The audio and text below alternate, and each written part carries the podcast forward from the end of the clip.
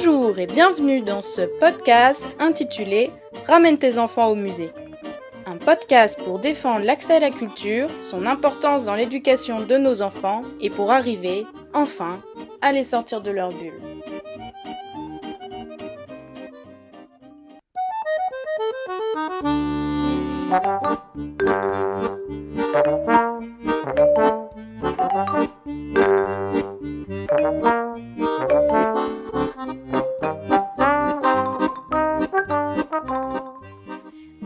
Premier épisode, je vous avais parlé des effets que le manque de culture et d'art peut avoir chez les enfants. Je pense que tout le monde a compris que la culture c'est important pour tout le monde.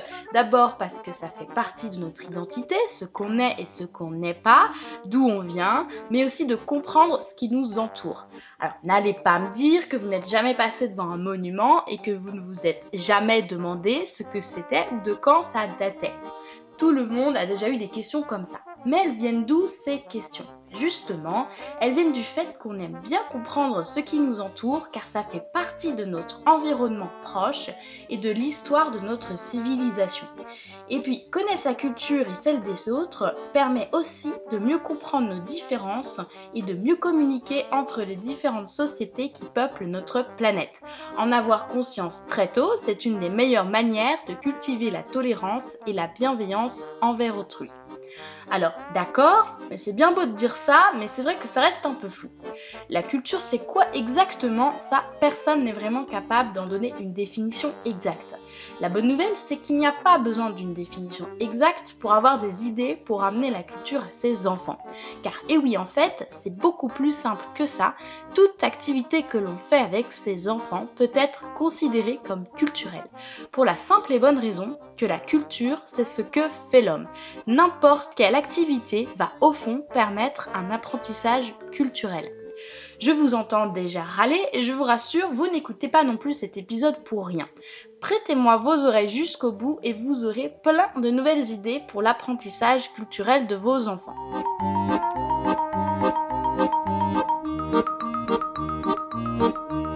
Quand on parle d'activités culturelles, les gens pensent souvent aux musées, aux visites de monuments, tout ça.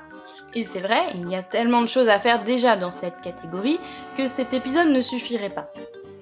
Alors, ça sert à quoi les musées et les monuments? Tout simplement à reconnaître et comprendre une partie de notre histoire, ce qui fait que nous les humains sommes arrivés jusqu'ici. On trouve des musées de tout, des musées d'art, des musées d'histoire comme l'histoire de la guerre ou l'histoire de l'Antiquité, mais aussi des musées de sciences où on peut faire des ateliers scientifiques avec les enfants, ou des musées de société qui nous parlent des métiers d'art et d'artisanat. Moi, personnellement, j'adore. C'est quand même génial de voir tous les vieux outils et comment on les utilisait. En fait, dans les musées, on peut faire plein de choses avec les enfants. D'ailleurs, je vous promets un épisode juste consacré aux astuces pour intéresser les enfants à ce qu'il y a dans un musée. Il y a alors donc souvent des visites, mais aussi des ateliers, ce qui est plus sympa pour eux car ils peuvent faire quelque chose et pas seulement écouter.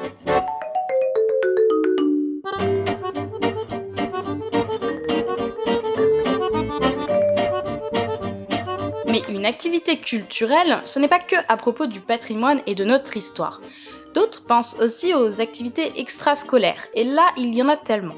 Souvent, c'est plus artistique que culturel, mais en plus d'apprendre la technique artistique, souvent on apprend aussi beaucoup sur la culture de l'art. Je m'explique. Prenons par exemple une activité comme le théâtre. Oui, ce sera surtout de la pratique, mais au niveau culturel, on peut apprendre beaucoup de choses sur l'histoire du théâtre, sur les façons différentes de pratiquer le théâtre dans le monde, sur les différents genres, tout ça. Et puis comme toutes les activités artistiques, on a d'autres avantages aussi comme l'acquisition d'une certaine sensibilité artistique, d'une affirmation de ses goûts, mais aussi au niveau plus personnel de la confiance en soi et en ses capacités, ou encore de l'apprentissage du travail en groupe. Il y a le théâtre, mais aussi les arts plastiques, la danse, les jeux de société et je pense aussi au sport. En fait, toute activité, toute pratique a une culture. Il suffit d'aller voir à la mairie la plus proche ce qui se pratique dans votre ville. Les activités, mais aussi les lieux de culture, comme les musées et les monuments. Pour ces idées-là, c'est assez facile car des personnes, soit un professeur, soit un guide par exemple, accompagnent les enfants et apportent des connaissances. Mais il existe aussi plein d'autres idées auxquelles on pense moins et qui sont tout autant un apprentissage culturel pour l'enfant et même pour vous.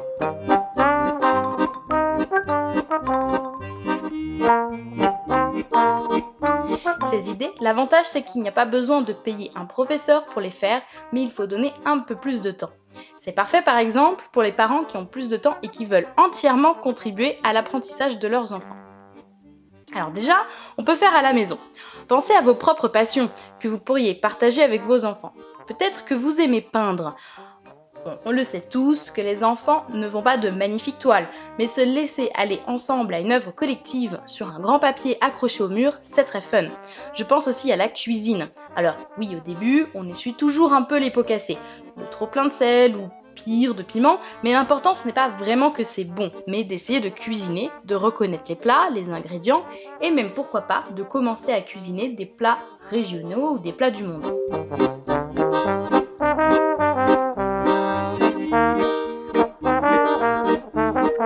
Et puis, même à l'extérieur, on peut s'inventer des thématiques culturelles et simplement aller se promener. Le but, bah, reconnaître tous les monuments d'avant-guerre par exemple, ou euh, non, en fait, deviner l'âge des bâtiments.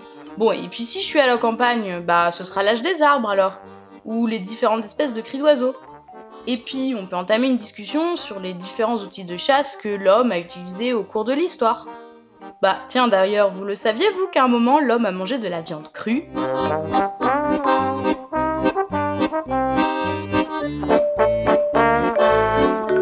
Alors, c'est promis, dans d'autres épisodes, je vous donnerai des astuces pour faire soi-même ses propres activités culturelles avec ses enfants.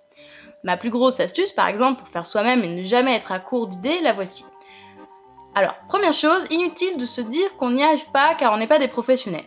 Quand on devient parent, on n'était pas non plus professionnel, mais bizarrement, il faut bien s'y coller. Et on s'en sort très bien, la plupart du temps. Eh bien, c'est pareil pour les activités culturelles. Envoyer son enfant suivre un cours de dessin, c'est tout simplement l'envoyer dessiner avec un dessinateur. Vous ne savez pas dessiner? Eh bien, tant mieux en fait. Les tableaux abstraits, il paraît que ça se vend plus cher de toute façon. Bon, en réalité, il y a beaucoup de chances pour que votre enfant s'éclate mieux avec vous et trois pots de peinture que dans un groupe de dessin. Et pour la petite astuce, il suffit simplement de regarder ce qui existe. Tapez quelque chose comme activité culturelle dans votre moteur de recherche internet. Vous aurez une liste des activités possibles pour inscrire son enfant. Maintenant, vous pouvez aller plus loin et farfouiller dans les activités proposées par les centres culturels. Vous verrez qu'il y a souvent un descriptif et que comme un mode d'emploi, vous pouvez aussi reproduire ça chez vous avec vos enfants.